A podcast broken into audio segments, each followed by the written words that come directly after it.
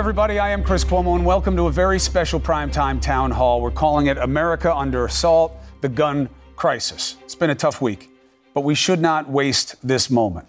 So let's take a breath, and let's talk and take the time to listen.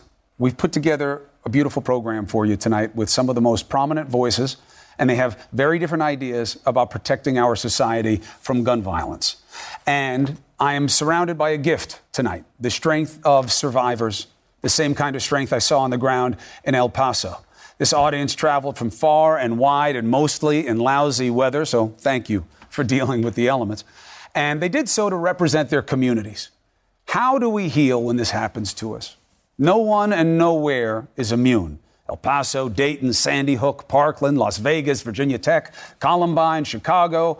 Many of the people here survived the bullets that tore through their bodies, changed their lives, and changed their communities. Many lost loved ones. Some are now advocates for reform. Some work in the firearm industry. Others work to limit that industry's reach. We also invited the National Rifle Association, the NRA, to be part of tonight's conversation. They declined. They sent a totally disingenuous statement that they're open to honest discussion, but not this spectacle. That's what you call this, a spectacle? I guess they want to do their talking with propaganda ads and millions in lobbying. Besides, let's be honest, the gun lobby is not going to be the answer. And that shouldn't be expected any more than we expected big tobacco to help us expose the ills of smoking. The reality is, people like you are the answer. And there can be no sides when it comes to wanting to be safer, better protected. There just can't be. Not anymore. So let's use this moment. Let's connect and confront what should be obvious by now. The only special interest involved tonight is our collective interest in dying less this way.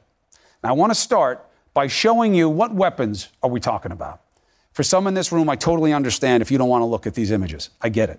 But as you know, I think we have allowed too many outside this room to hide from the reality for too long. So these are law enforcement photos of the actual weapons used in American massacres. They're not models, they're evidence. The photos you're looking at, they can be called weapons of war. They are certainly responsible for 132 deaths. They're not for hunting. They're easily modified, accessorized. They can hold 100 bullets, like we just saw in Dayton. They're not subject to the kinds of restrictions that we put on handguns in most places. So let's talk about why we are here and why we can't seem to get anywhere better. To do that, I'm going to start with those who have lived this crisis. We have Christine Leinonen. Her son Christopher went by Drew. He was one of the 49 murdered in that Pulse nightclub attack in Orlando. David Colbath, shot 8 times inside the First Baptist Church in Sutherland Springs, Texas. We got J.T. Lewis. He lost his brother Jesse at Sandy Hook Elementary. He was one of the 20 first graders murdered there. J.T.'s 19. He's running for state senate in Connecticut, and he's running as a Republican. I want to welcome each and all of you. Good luck to you, and thank you. It's good to see you. Thank you for being here. All right, I want to start with a little bit of news. So in El Paso, the family came forward and said, we don't know where he learned these things. Let's take them at face value. They say we raised him with love and kindness. Who knows what happened between when he was in their house and his early 20s. The mother then says, but I did contact the police a few weeks ago, before the shooting, obviously, right? Because she was concerned about her son owning an AK-type firearm. She didn't say, and he has this dark, because they say they didn't know. And she doesn't say, and he doesn't seem right. But she said, I don't know about him having something like this. He's only 21. I don't even know that he knows how to use it. Now, the interesting gap to me, Christine, I want your take on this first, is the officer doesn't take any next step, and I'm not faulting the officer. The rules and the processes are what they are. There is no, well, let me talk to him. Well, let me see why he got it. Well, let's see what he's doing with this. There is none of that. What do you see in what we know and what we don't? Well, first of all, I don't think he's any more or less indicative of most angry, mad American males. I mean, there should be a museum called MoMAM in D.C. It should be Museum of Mad American Males. And they want to put their hatred somewhere. And they look online. So I can give her some credit as a mother, because from what I'm, just from my research and I've only been in this for 3 years, researching it since my son's death, but I see that these kids, so many of them get radicalized online, and it doesn't matter if they're Southerners, maybe they're gonna put their hatred in that Confederate flag. If they got some kind of European descent, they might become a neo-Nazi. But imagine if you had a next step, David, so you get told this, the family's concerned. There are countries like Canada, not like the most remote place in the world, where you'd get a phone call. Your family's a little worried that you bought this AR. Why'd you buy it? What are you doing with it? How you doing? What do you think about the practicality of something like that? Well, it's like a red flag law, right? It is. It would be a lesser standard, right? Because a red flag law is where you have seen, in the states, 17 or so that have it, right? One of the problems is the idea of a federal one. I don't know the legal mechanism for that. It's usually by states, but it is... You call and say, I know Chris well. He's not doing well. He's off his meds. He's saying crazy things. He's a danger to himself. He's a danger to others. And that would trigger, no pun intended, that would activate a withdrawal of my right to have the guns for a certain amount of time. So this would be short of that. But if the mother's worried and the person has something like this, what is the plus minus on putting another step in the process? Well, perhaps the mother or the father should have, if they know the kid well and they're living at home, should have maybe did more checking and following what's going on with them.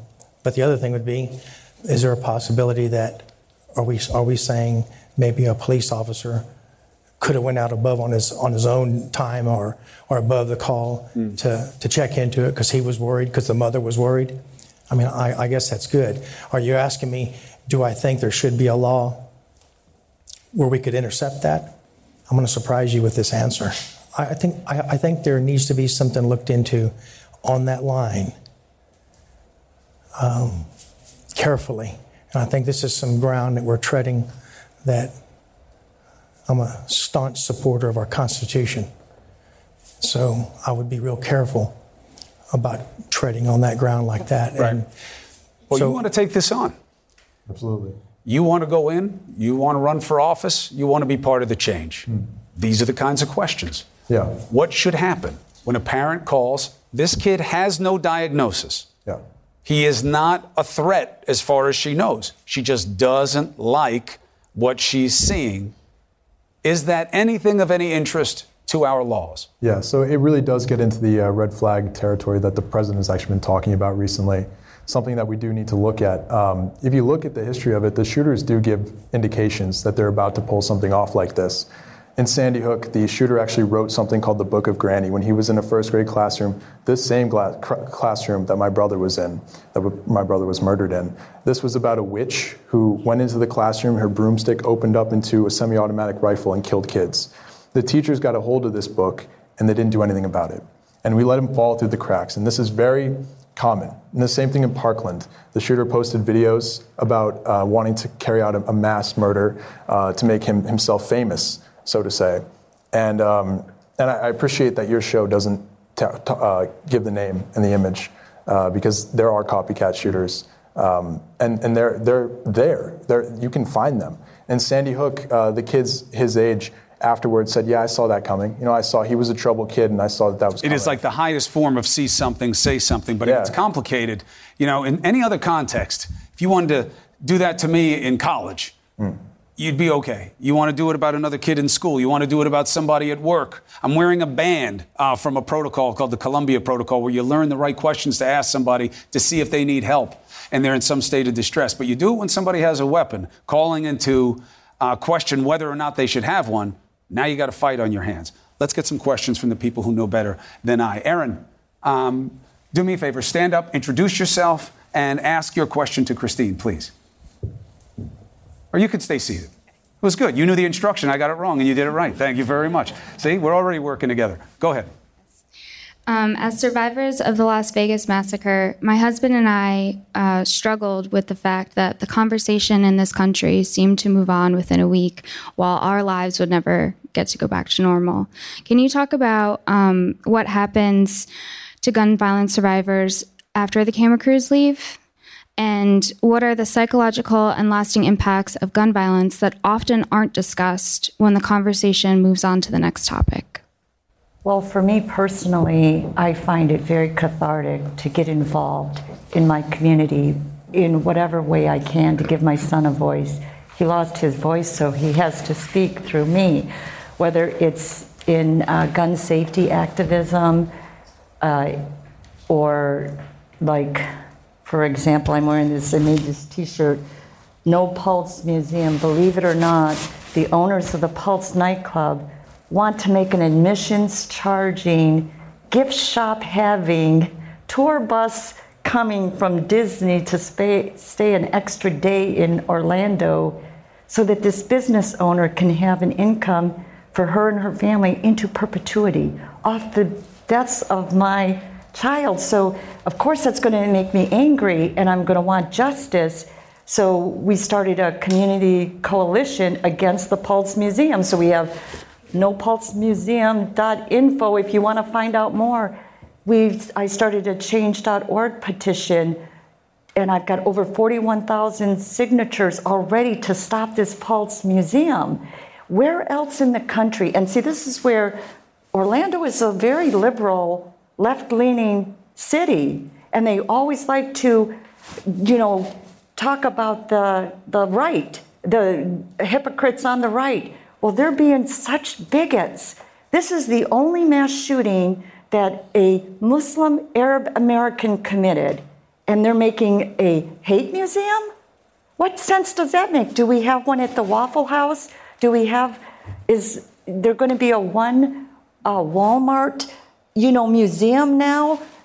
Why is it that, you know, the white supremacists, the neo-Nazis and the Confederate flag-waving population could commit these mass murders, and they do go away? And then Pulse happens, and you have a business owner who's trying to capitalize on the deaths. Well, neither result winds up being adequate, right? Because you don't want it to go away, so you can try and figure something out, and you certainly don't want it to become a spectacle where people can profit off it. That's the worst message we would spend. All right, so let's move to the idea of stopping. Or what do you have? Just to follow up on her question.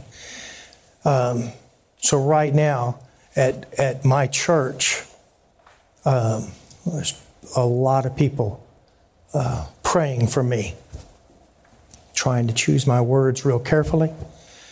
And they're praying. And I understand when those words come up from the national media and the national people that run the country that we need more than that. I agree. But her question was, after the fact. Mm-hmm. So I'd like to answer part of that. With those prayers, our little community got together and went and visited Santa Fe and tried to, through Christ, lift people up and encourage them, listen to their story. And guess what? Ours is similar. So we could converse and we could talk. No debating, no Republican, no Democrat, no independent, nothing like that. And so right now, as a church body, we are trying to go to El Paso. You can't just walk in there and do that. You got to get somebody to help you. Her question was, how do we survive after the fact? How are the survivors doing? What happens? Well, let me assure you of a couple of things. There's no help. You better hope you have insurance. The government stops whatever they've got offered to you. That's done. You're on your own. The healing is long. 2 months in the hospital for me, mostly incapacitated. Rehab at the finest place God offers on this earth is at the Center for the Intrepid in San Antonio for me and a couple of others that were fortunate enough to go where our wounded warriors go and rehab. Months and months of that. The mental thinking of our 24 survivors, including young children, it's 20 months later now, it never ends. It never ends, and I don't think it ever will. I think it may dissipate. I think it may be lighter. Myself and people I know, as soon as we heard about 10 days ago a shooting, it affects us. Saturday, wow. Sunday, wow. It's sort of like all over again. It's not that prayer is unwanted. Prayer is incredibly powerful, but the whole point of it is that you are trying to inspire something better and act like your church does when it goes somewhere else. The criticism is that don't do the first part if you're not genuine in trying to act on what it is that you're literally praying for divine inspiration in order to do. But I take your point, and it's important to understand how many layers there are to this. Let me get to another question, though. We have Cameron Kasky here in terms of talking about what works and what doesn't. What's your question, my friend? Hey, everyone. My name is Cameron. I was actually at the last CNN town hall calling for the end of gun violence, where we said this has to be the last mass shooting. And if history has taught us anything, I'll be at the next one, too. So I was watching the news unfold on Monday. I woke up in the morning wondering how another one of these mass shootings could have happened, wondering what happened in El Paso could have possibly happened again. And then I learned that there was a shooting in Dayton of a similar horrendous size. So I started learning about it. I tried to cry. I don't think I can do that anymore. I've cried for too many people this year. I think I've run out. But I looked at Sutherland Springs, actually, and I looked at how the shooter was shot several times before leaving. And I explored the good old-fashioned American good guy with a gun argument, because so many people believe it. I really wanted to pick it apart and understand what exactly it means. And soon enough, I learned that the shooter in the Walmart was actually stopped by several armed people. And I said, well, you know what? I understand what a lot of these people are coming from, until I started to think 22 people were killed in Walmart. And in all these shootings where this good guy with the gun has shown up, it's been after far too many people have been killed. So I said, is this good guy with a gun concept strong enough when dozens are already being massacred? Am I going to feel safer in public with more armed people when 39 people are massacred and the shooter is stopped after that? Is that enough? What exactly does this mean? What can we do here? And Texas and Ohio are actually both states with concealed carry. So you naturally, assuming that argument, you'd assume people should feel safer there than anywhere else. Did these shootings change your perspective at all on what exactly it means for there to be a good guy with a gun? And do you still believe that more guns in a place will make it safer? Because I'm seeing these shootings in these states that are apparently these heralds of Second Amendment rights, and yet dozens are still being killed. So, JT, that's one of the kinds of things you want to tackle. Absolutely. If you get into government. What do you think? It's hard to rely on someone at a shooting to have a gun. I mean, that's not where I want to go. Now, as far as at schools, at Sandy Hook Elementary School, the shooter shot out the glass front doors and killed kids. A principal had to confront him in the hallway. And that's not fair to the kids. The way I look at it is there should have been an armed guard in there, a police officer, someone highly trained. I think that's something we can get behind. Now, I know Parkland there was, and he wasn't able to act. And that's unfortunate, but you give yourself the best chance when there is someone there who can act. Most of them are, they've been former first responders, police, military. They know what they're doing. If you get someone good, and they're obviously vetted for many months, you get someone good, they're able to act. The fact that you and I are both, we're both white, the police brutality in this country when it comes to different students of color and the school to prison pipeline, and just how easy it is for somebody to be discriminated against because of what they look like. Do you think that putting these armed resource officers in schools are going to put students of color at higher risk? Well, the idea would be that they're totally separate from the administration of the school, and that they're just there to protect the students. You do get into a gray area there, and that with police especially. Now, I'll tell you, after Sandy Hook, all the schools in our town of Newtown implemented guards and police. And we have cameras. My high school has 400 cameras. We have doors that lock from the inside. Very important, simple things. They're not doing it for show. They're doing it because it works. And, that's something I've been advocating for over the past year and a half. And it's very important. Sure. Well, Newtown and Parkland are similar, both communities that are, I'd say, on the higher end of the, socioeconomic spectrum, and also both communities where most of the people, again, like us, are white. Around the country, do you think that we need to be implementing the same procedures? Because I think about all these communities that are forced to face police violence every single day. And I cannot imagine being a student walking into school that day knowing that these teachers are packing heat. I always say, think about the worst teachers. Yeah, I don't support. He's not talking. I know that there are some proposals about that. Frankly, but there's a difference between having a police officer or an armed security officer in it. Sometimes they call them school resource officers, and I understand why that term rubs people the wrong way. But there's a difference between that and having teachers with guns. But then you look at the sexual harassment from police officers around the country with young women included. And I just think the more, this is a high school. You've got young developing people, young men and women from around the country. And the thought of more people with weapons that can corner these children. I mean, at Marjory Stoneman Douglas High School, there were several teachers that after the shooting were revealed to have several sexual harassment claims. Yeah. And officers around the country. Do we think that more people with guns around children is going to make the children safer when we have not seen any clear data that that does anything before? Well, Christine, weigh in. Go ahead. That I want to see less guns on less people, period. Exactly. And I partnered with Gail Schwartz, whose nephew, Alex Schechter, 14 years old, was killed at Marjorie at MSD. And she had this ingenious idea that let's try to get that as a ballot initiative to ban assaultweaponsnowflorida.org. And she asked me if I would team up with her. Absolutely. I said, that's ingenious. Let's have the voters, since our politicians are saying that they're going to help us, and then they get into office and they don't help us. I want to see less guns. I want to see a...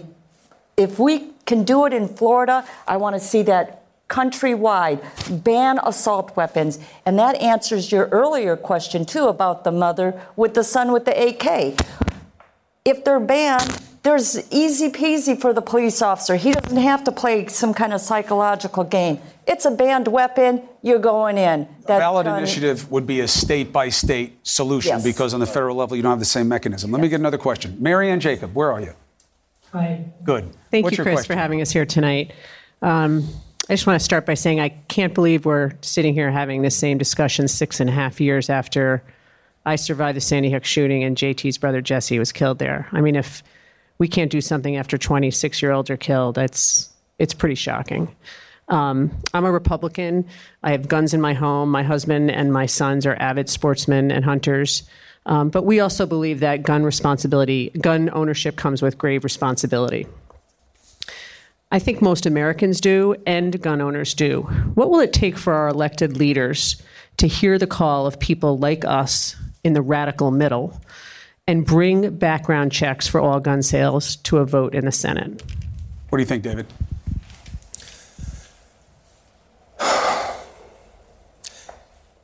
At one time, I was 100% against it. Because? Because we have a Second Amendment that expressly states that's not to happen. Our rights won't be infringed. But today, I don't want just some answers thrown out. And like she said, what's it going to take?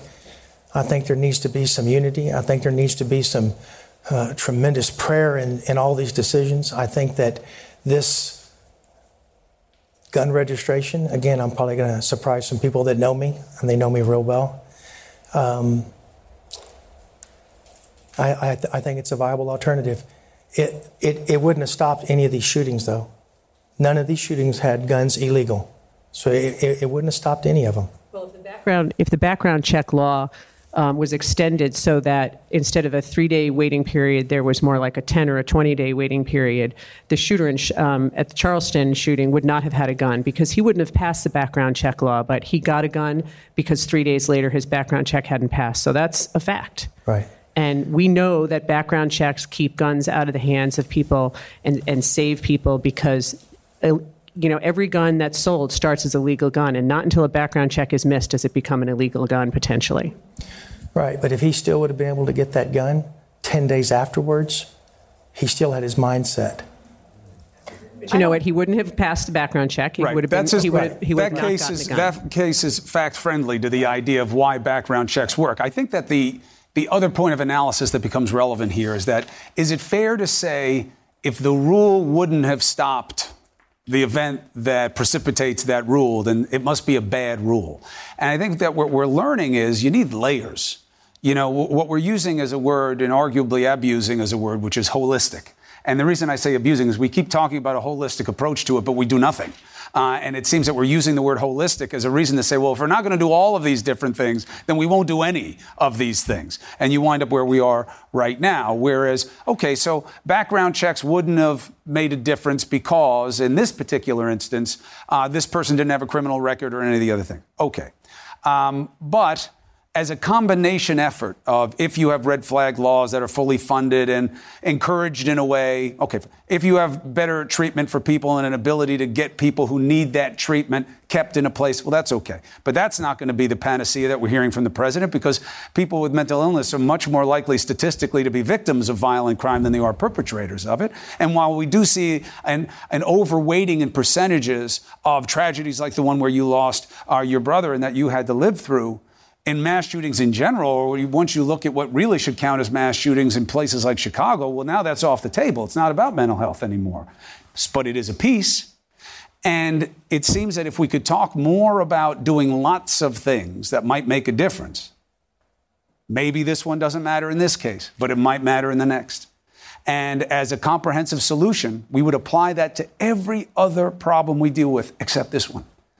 If you thought about it in terms of protecting kids from predators, if you look at the laws on that, I don't know why you would. That just happens to be my life. That's the kind of things that we look at in this business.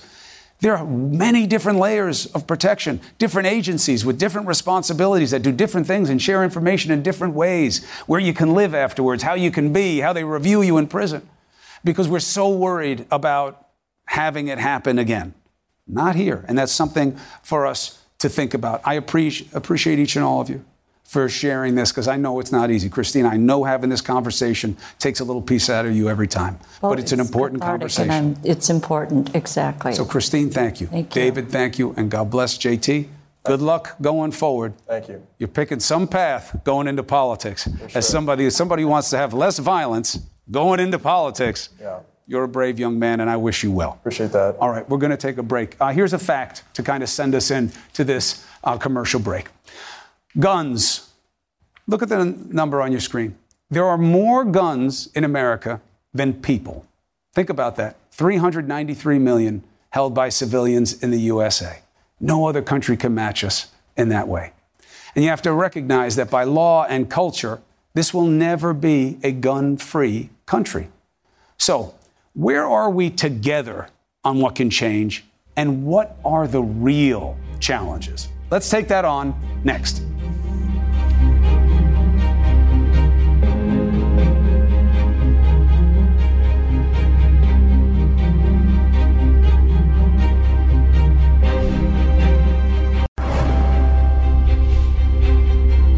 All right, welcome back to our primetime town hall. You know, there's often a disconnect between what the country wants and what actually gets done in Washington, especially on this issue.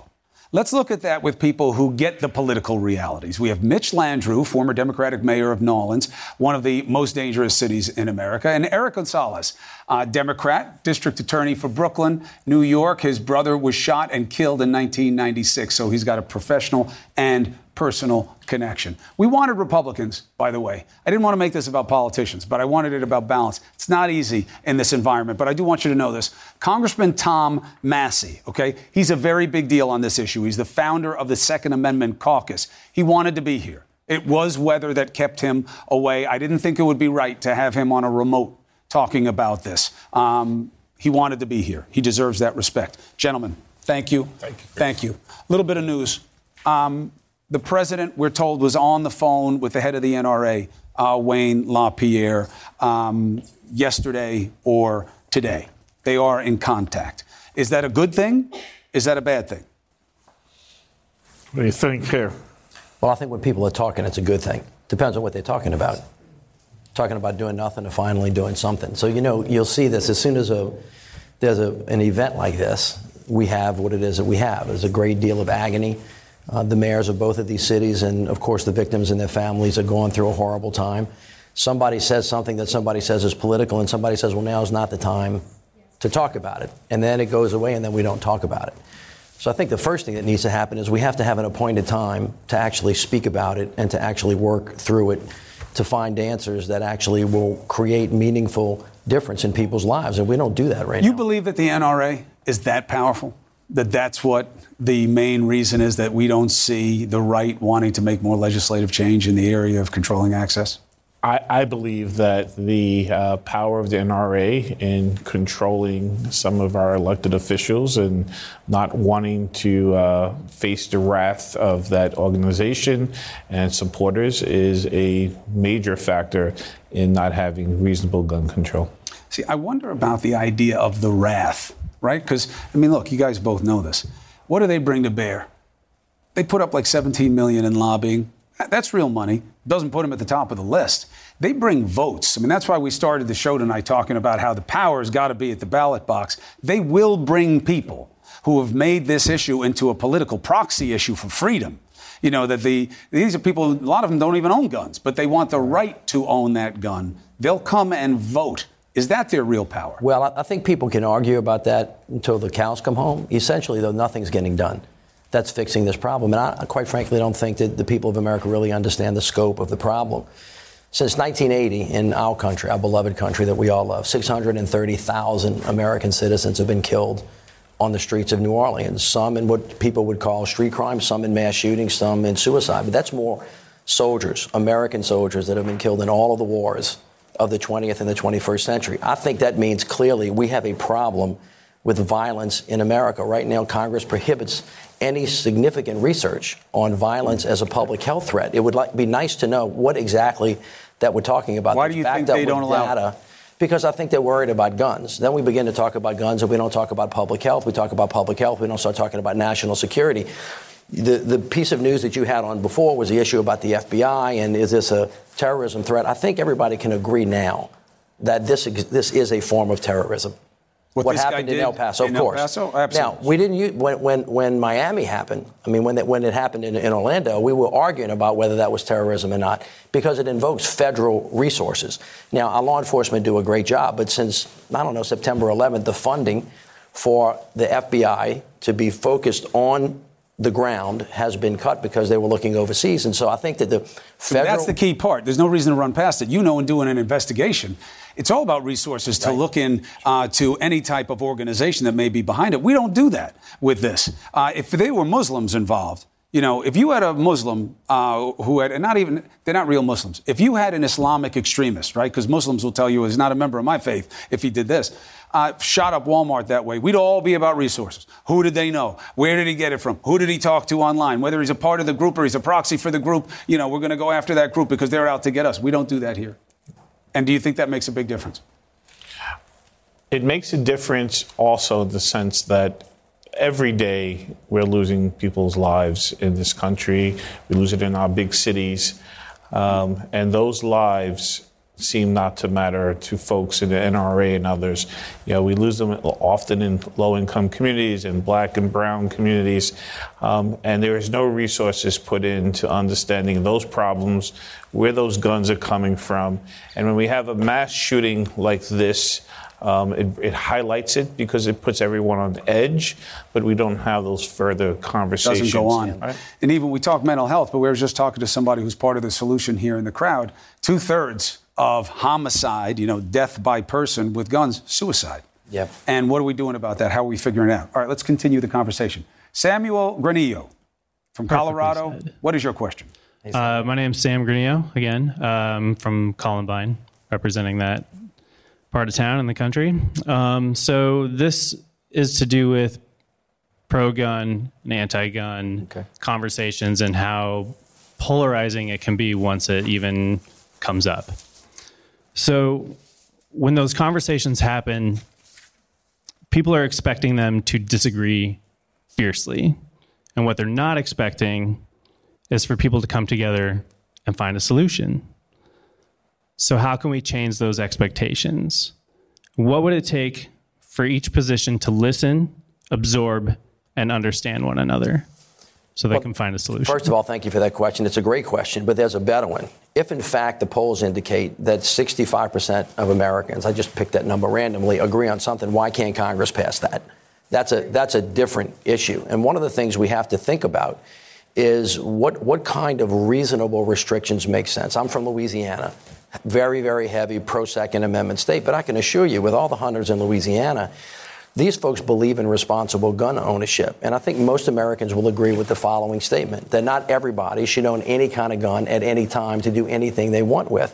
Even the Heller case that came out of Washington, D.C., that Justice Scalia wrote, said that there can be reasonable restrictions that make sense and work. So universal background checks, banning assault weapons or putting age limits on them, a waiting period is what most Americans think are fairly reasonable things that push responsible gun ownership that the NRA, by the way, Chris, used to be in favor of a long time ago. So the bigger question for Congress that sometimes enacts preemptive legislation, that is to say this is what the law is and local governments can't do any different, or when governors do that, that seems to be a reasonable place for us to talk.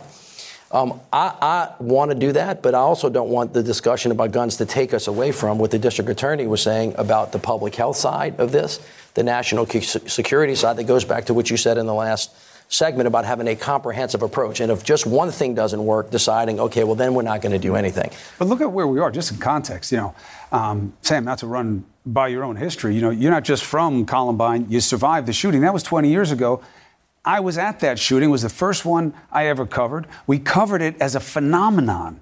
We were there for weeks. We couldn't believe that these two kids had arrived at this kind of solution. I spent days in malls following around this mythical group called the Trench Coat Mafia, which turned out to just be a group of goth kids in big trench coats, because we were so desperate to understand how this could have happened, because this would never be something we could expect. 20 years ago, that was. All of the ones since, we're less curious about it now than we were then. What does that mean to you? Wow. So it's always fascinating every time another shooting comes up that Columbine comes up. I don't know why it's some sort of barometer. It was definitely unique when it happened. And what's different now, a lot of people will argue, is nothing. Things have gotten exponentially worse in various ways with technology and the internet and whatever it is that, you know, creates these perfect storms that create these massacres and everything that makes them happen. So I guess what we're trying to find now is this common thread and a common ground that we can all be on to have this discussion that doesn't end in this polarizing debate that gets nowhere. So what is that common ground? So that common ground is that we all have families, we all have friends, we all have loved ones, we all want to be loved, we all want to give love. And what makes us all is human. And the common thread here is that we are all that, and every single person in the world is human. And that is a common ground that we can all come to and understand that we need to change something here. And whether it's Columbine or Parkland or Vegas, or I could go on and on and on and on, my situation's not. Now streaming exclusively on Max, a new CNN Flash doc about the album that has Nashville talking, Call Me Country, Beyonce and Nashville's Renaissance. Watch it at max.com/callmecountry. Max subscription required.